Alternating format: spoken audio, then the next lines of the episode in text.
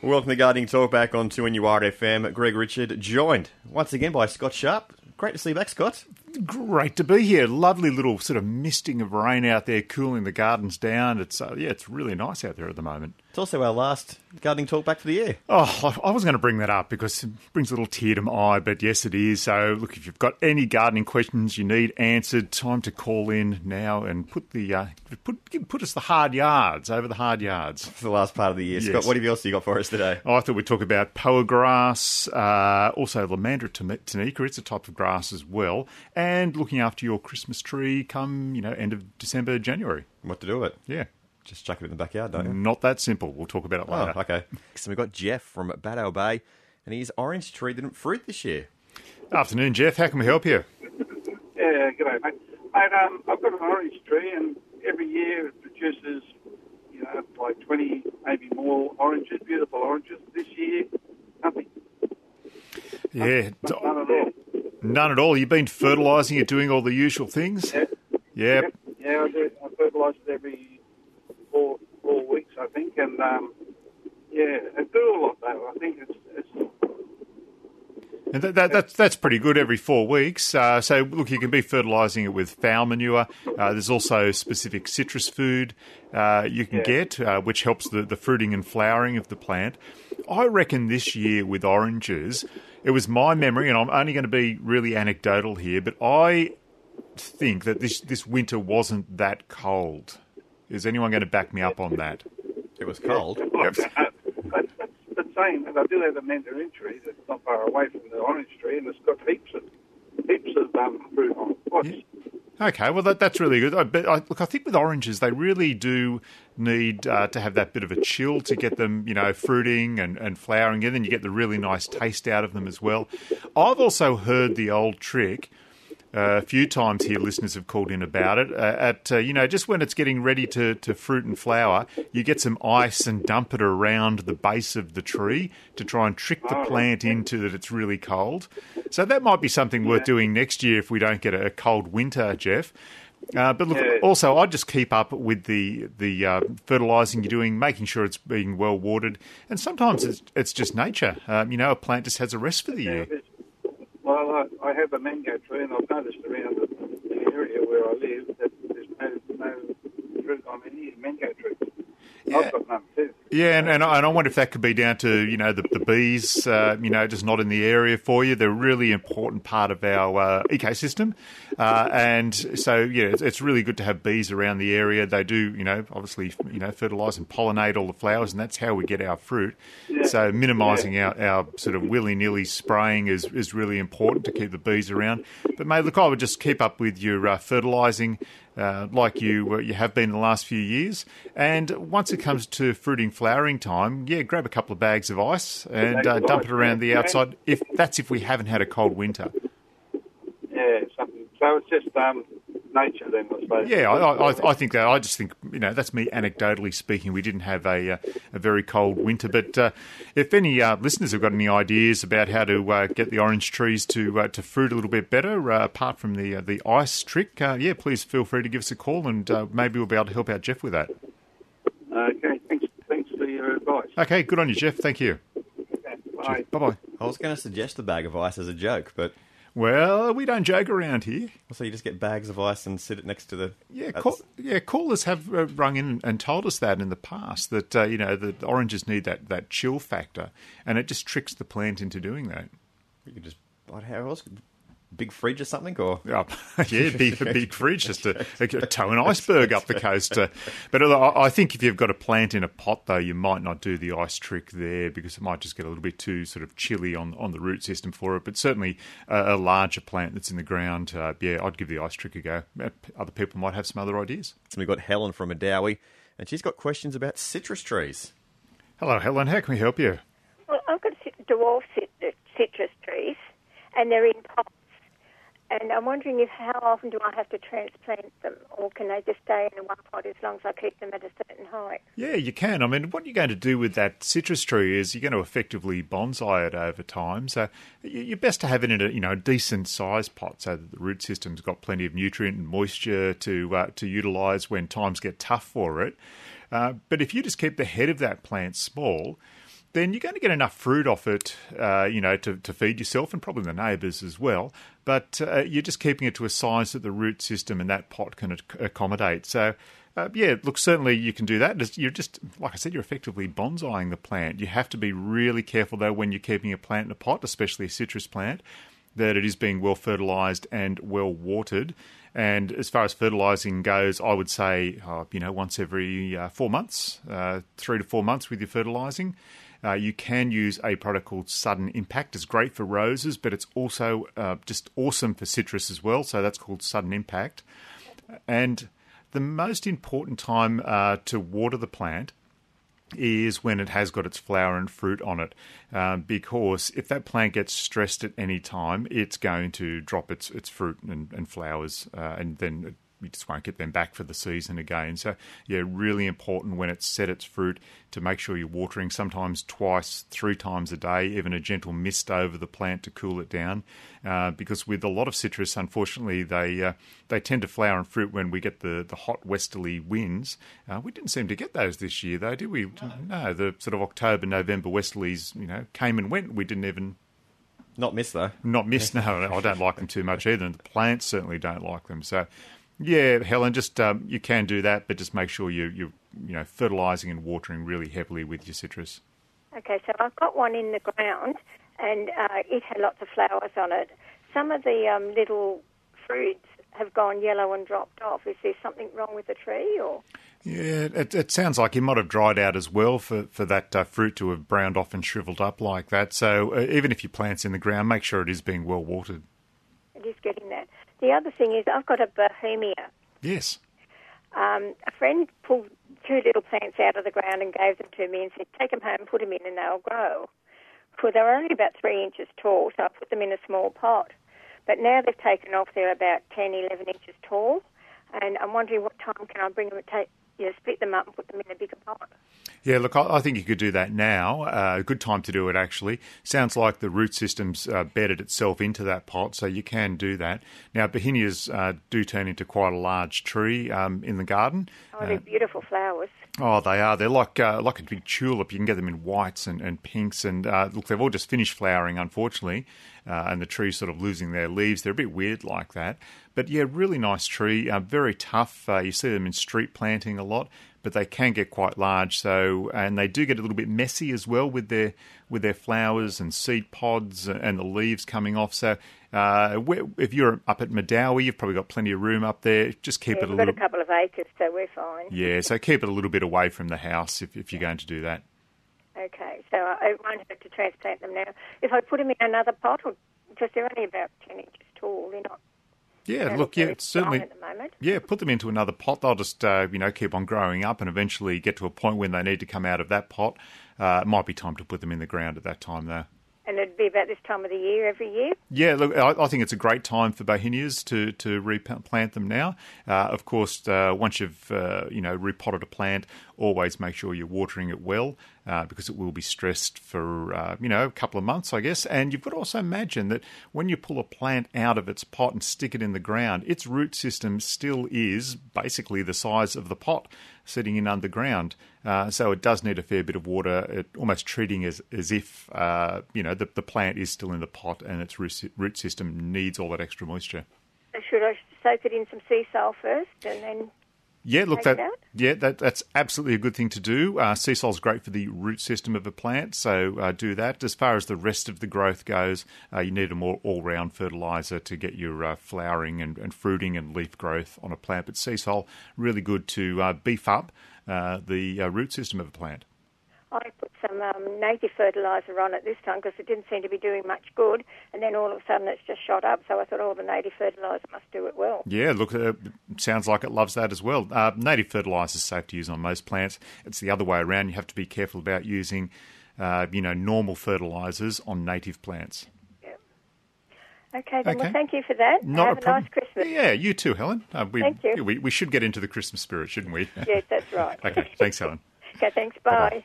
We've got Bruce now from Ellie Barney, and he's got a question about the devil's twine tree. Oh, it sounds devilish, doesn't it? Hello, Bruce. How can we help you? Morning, gentlemen. Um, I wanted to just ask Scott if he knows of a, um, a plant, um, and it's called, well, the local name, the colloquial name is Devil's Twine. Yes. Um, and how you can control it. Yeah, now that's that's a really difficult one to, to control. It, it is actually a native Australian plant, um, mm. and it's one of those parasitic ones that, you know, they grow up the the plant, you know, the big host plant, and start yep. to actually take the nutrients out of that plant. So very difficult to control, especially if it, I guess, it started its journey, you know, higher up the plant where you can't get to it to try and cut it out. Uh, yeah, look, so as far as control goes, it's only physical control and trying to actually tear it back out of the plant without doing any damage. That, that's about the only way you can keep it under control. Yeah, I've been doing that, Scott, um, in, in one instance, um, in a Melaleuca. Yes. Um, it's gotten up into the, the head of it, and it's basically just about killed the plant, but it's so thick that the... Um, sorry, it wasn't a Melaleuca, it was a um, um, Casuarina. Yes. And it's, it's actually broken uh, the tree or the shrub down um, because it just got so thick and heavy, bit of breeze and... That's it. Yeah, and, and when it winds, it just it, it just chokes the plant. Uh, of course, its root system's in there, you know, sucking away as well. You also see it sometimes, and it's not so damaging, I guess, but you see large date palms, and you'll see a, a strangler fig up inside the plant, uh, you know, quite high yep. up there. Uh, probably not as damaging to those plants, but yeah, look, uh, the parasitic one you've got, the, the devil's twine, is very damaging, so the only way to control it is to try and pull it out when it's nice and young. Do you know how it seeds or how it um, how it travels? Because it seems to be able to move from plant to plant, and I know it has these little round um, seed balls, um, but I'm, I'm assuming they fall to the ground and they must uh, travel across the ground somehow. Yeah, look, it's not that they've got legs; they they do just land on they land on the plants, and then they uh, on the other the host plant, and that's when they yep. they sprout there.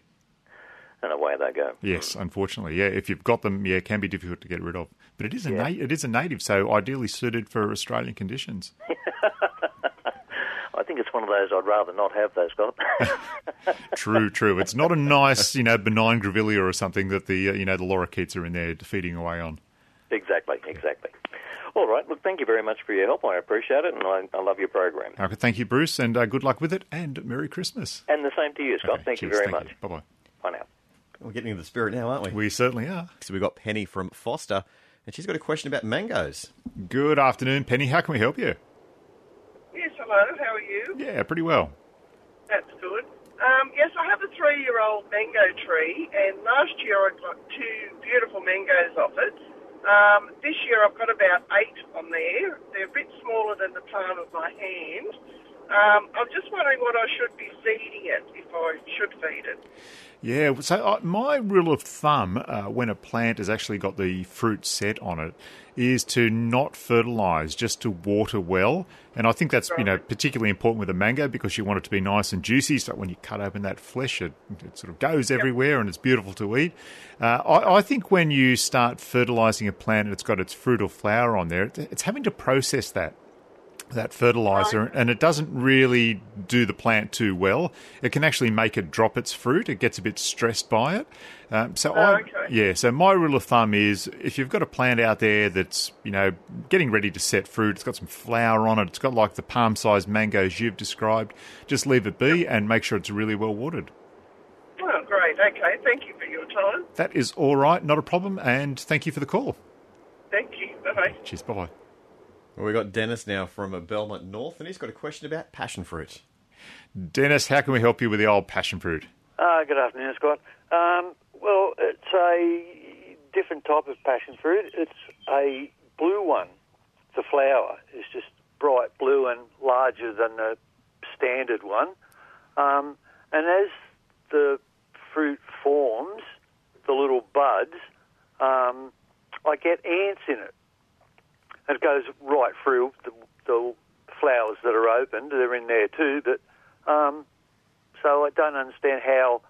I know ants would be travelling up for, for tucker inside. Yes, yep. The thing, but when the fruit is so f- small forming, they're into that too. You know, you just give it a bit of a squeeze. Next minute, ants start popping out. Oh, it doesn't doesn't sound good. They probably help with the pollinisation of the of the flowers as well. But it, it sounds like you might have them a little bit out of control there. Um, have yeah, well, you... I haven't got a fruit, any fruit off it last last year. um, right. at all. So they're actually doing quite a bit of damage now. Yeah, yeah, no fruit at all. So have you been able to identify where the ant nests are in the area? No, okay. But the plant is covered in ants. Right, okay. You know, you know, I would be probably getting some ant dust and just distributing it around the base of the plant. You could also get uh, a pyrethrum spray as well if you wanted to and just generally spray that around. But I'd do that later on in the evening, uh, you know, when the bees aren't around. Uh, you could also, with that pyrethrum spray, drench that into the soil as well, uh, just around it, just to try and keep any ants under control. So I'd, I'd probably try a three-pronged attack just to try and get those ant numbers down for you, uh, because if they are doing that amount of damage, uh, you can't just let them, you know, proliferate and uh, keep on uh, eating your passion fruit on you. Yeah, they were here last year as well. Yeah, so... Um, but the bloke on the other, the neighbour on the other side of the fence, which is, gets the afternoon sun, he was telling me how nice the fruit was. Yeah, and... So, and, so he's, he's, he's getting the benefit of your passion fruit, is he? Yeah, well, yeah, he's getting them on the other side of the fence and... So, he got fruit last year. So with yours, are they in the in the shade, are they, would you say? No, they get the sun, they get the sun. From it faces east. Yep. Um, but I didn't get one fruit. I got tons of flowers. Yes. Massive. Um, and they look great, but no fruit. Yeah, so look, I'd, I'd just start out with the, you know, a little bit of a, a spray, some of that dust as well. If any other callers have got some, uh, uh, you know, ideas about keeping the ants under control around the passion fruit as well, because it's not like you can identify a single stem and, uh, you know, tie... The, the old trick was to tie, you know, a rag with kerosene soaked into it around the stem of the plant for a couple of hours, and that would stop the ants coming up and down. Oh, uh, but uh, yeah. I, I guess with yours, it's over the fence. You know, the ants, there's multiple places they could be coming in. So, yes. uh, yeah, if anyone's got any ideas about that, always love to hear from oh, you. Yep, that's that's a good idea too, stop them from coming up. Yeah, than, yeah. So yeah. if you if you can do that, you might be able to just, you know, identify where they're, they're coming from and get a kero rag, you know, a rag soaked in kerosene and uh, tie it up there for a small period of time. How high? Oh, look, just to stop the, the ants getting up there. Uh, yeah, oh. It's much easier on a plant uh, where you can identify a single trunk. Uh, you can just tie, sure. tie it on there for two or three hours. You don't want it sitting there overnight or anything and soaking into yep. the into the bark of the plant, but just for a short period of time, it, it uh, dissuades and keeps the uh, the ants from coming up the trunk of the plant. Oh, that's a great idea. Never heard that one before. Yeah, give it a, give it a crack. I certainly will. Okay, good on you, Dennis. Thanks very much. Thank you. Merry Christmas. And too. to you too. Thank you. See you. Guarding Talkback on two N U R F M, we've got Mick from Wood Rising, and he's got a question about Brazilian jasmine. Hello, Mick. How can we help you? Yeah, hi, Scott. How are you? Yeah, Merry Christmas. And to you too. Yeah, I've had a lot of success with growing um, Brazilian jasmine. Yes. I've got red and white varieties right along a wall, uh, a lattice wall about yeah, two and a half metres high. Yes. It's been there for years, growing in pots, gets a bit of fertiliser every year, and it goes well. Last year I put in another eight along another wall, and the red ones on the left have done really well, and they're growing like all the, all the rest of them. But the ones on the, the on the right, I had them in um, fifty litre pots, two plants to each. I usually plant them in, in pairs, and these are an orange variety of Brazilian jasmine. And they grew up quite well, and they climbed up the top, and it in springtime, there was a huge bunch of pink flowers there, all intertwined, and all the neighbours were saying they're great. And then um, just as the flowers came out and they lasted a few weeks, all the leaves started falling off of the vine, and all four of them died. Yeah. Dead, dead as a doornail. Yeah. So, so I pulled them out. They were, they'd been well watered, but not overwatered. Yeah. I know that they can survive a bit of drought there. And the roots had lots of... Um, Um, they had really bulbous roots and everything, and they seemed to be quite healthy down bottom. They just went and died on me. Yeah, that, that's that's unusual. And you'd use the same potting mix or soil for all of those um, different yeah, plants? Yeah, just, just a straight potting mix from, from you know, premium mix from Bunnings. Yeah, yeah. Okay, well, look, it just sounds like that your those particular plants or that variety that you've put in just, you know, wasn't really a very robust plant for some reason. Uh, but like yeah. you said, uh, you know, your, your Dipladenia, you know, some people call it Brazilian jasmine, a, a very tough plant. Well, this is this is Mandevilla. Oh, you got Mandevilla, have you? Yeah, because sometimes yeah. people interchange the names with those. So, yeah. Um, yeah uh, so you got Mandevilla. Uh, Mandevilla Sorenti, is it? Yeah, that that's correct. So yeah. it, it's uh, yeah, look, it is a fairly robust plant. I'm just wondering why that particular variety that you had there just didn't do very well. It's um, yeah, un- unusual for that to occur. Yeah, I always, whenever I buy them, I make sure that they've got runners off them. So yes. that, you know, I know that they're going to climb a bit. So have you replaced that? Are you going to do something different? Well, I put in uh, two red ones. Oh, yeah, and they're doing all right I, for you this year? They didn't have any climbers on them when I picked them from Bunnings, but there was no others. And they've been there for about a week or so, and they haven't shown any sign of growth at all or um, any sign of putting out any more, more climbers at all. Yeah, but look, give them a bit of time, uh, you know, just, yeah. just a week, you know, probably not quite long enough. Uh, make sure you're well watering them as well, uh, because even though they're in that big pot, they're real, you know, they're still effectively in the small pot that you got them in, uh, even though they're in the potting mix now. Um, so, yeah, look, just uh, plenty of uh, water. Maybe stick, steer clear of the fertilising, um, you know, for the first couple of months. If you were going to use anything, you could use a, you know, sort of half Seasol mixture just to try and improve the root system. Uh, but then move to a, a an all-round liquid fertiliser to improve the, the growth and the flowering of the plant. Mm, yeah, well, it was new potting mix, so I was not likely to start fertilising. It's supposed to be good for, yeah, yeah pretty rich for a few months. Yeah, okay. But look, the, certainly the Seasol doesn't hurt at a, at a half strength. Yeah, I've got another one that's a large-leaf variety. You can never tell how these things are going to grow. And it's just put, uh, putting up... Putting up um, a few runners and, yeah, some brilliant large yellow flowers, but doesn't seem to be doing much at all. Yes, look, sometimes it's a wonder of nature, but uh, sounds like you've got a, a wonderful display there otherwise, and hopefully these will grow for you too. Yeah, I hope so. Okay, good on you, Mick. Righto, thanks, mate. Okay, thanks for the call, mate. Cheers. Bye. Bye. So we've got Glenn from Ashtonfield, and he's got a question about the dahlia. Hello, Glenn. How can we help you? Hey, buddy. How are you, mate? Yeah, pretty well, pretty well. I, um... I planted ten dahlia tubers towards the end of autumn, um, uh, spring, sorry, and, and that's, um, they've, they've all come up and they're going pretty good, but I've got one that's um, all is yellowing through the leaves. Yes. And yet um, the ones either side of it aren't doing it. The leaves aren't actually like dying and falling off, but the yellowing is sort of right through, through, or started at the base, but now it's it's sort of coming right up through the plant. Like the plant is in bud now. The, a lot of them are in bud, just or some of them are in flower actually.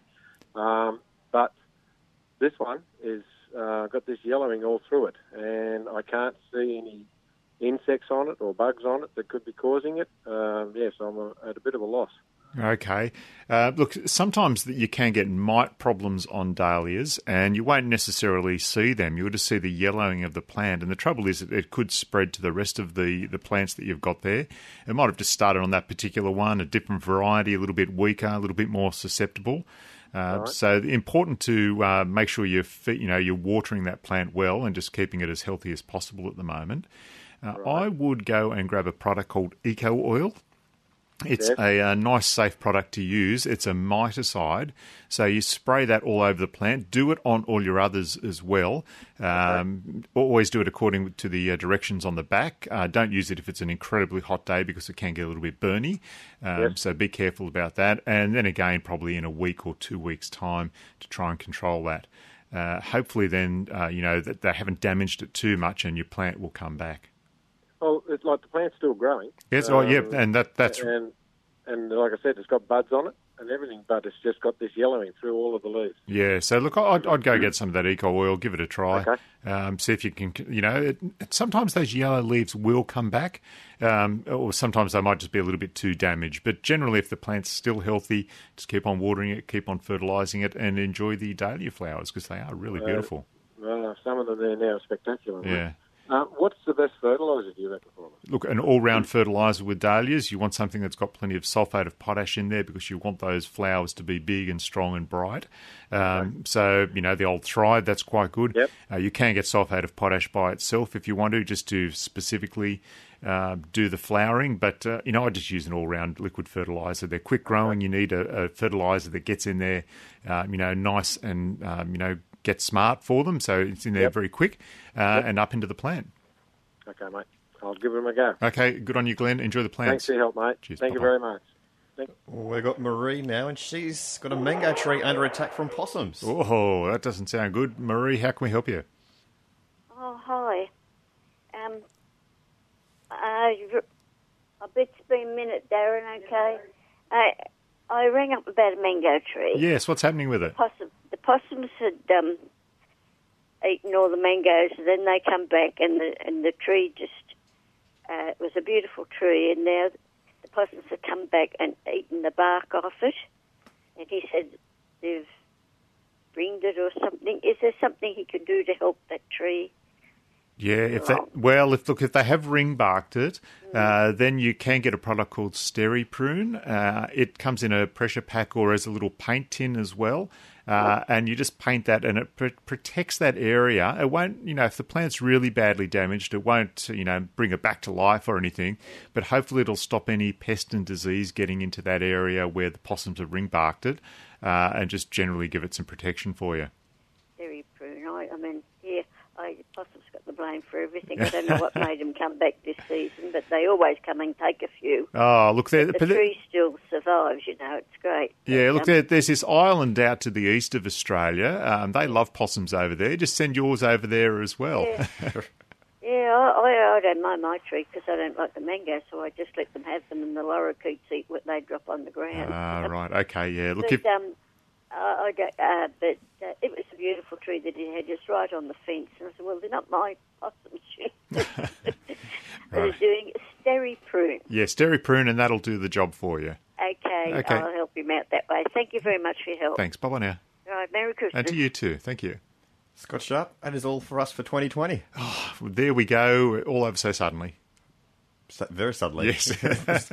We're lost for words. That's how all over it is. Scott Sharp, I'll catch you in twenty twenty-one. Yeah, and a very Merry Christmas to you. And a Happy New Year to you. And to you. Thanks for listening to this podcast from two N U R F M at the University of Newcastle. Topics range from gardening to health, well-being, pet care, finance, business and travel. You'll find them all at two N U R F M dot com.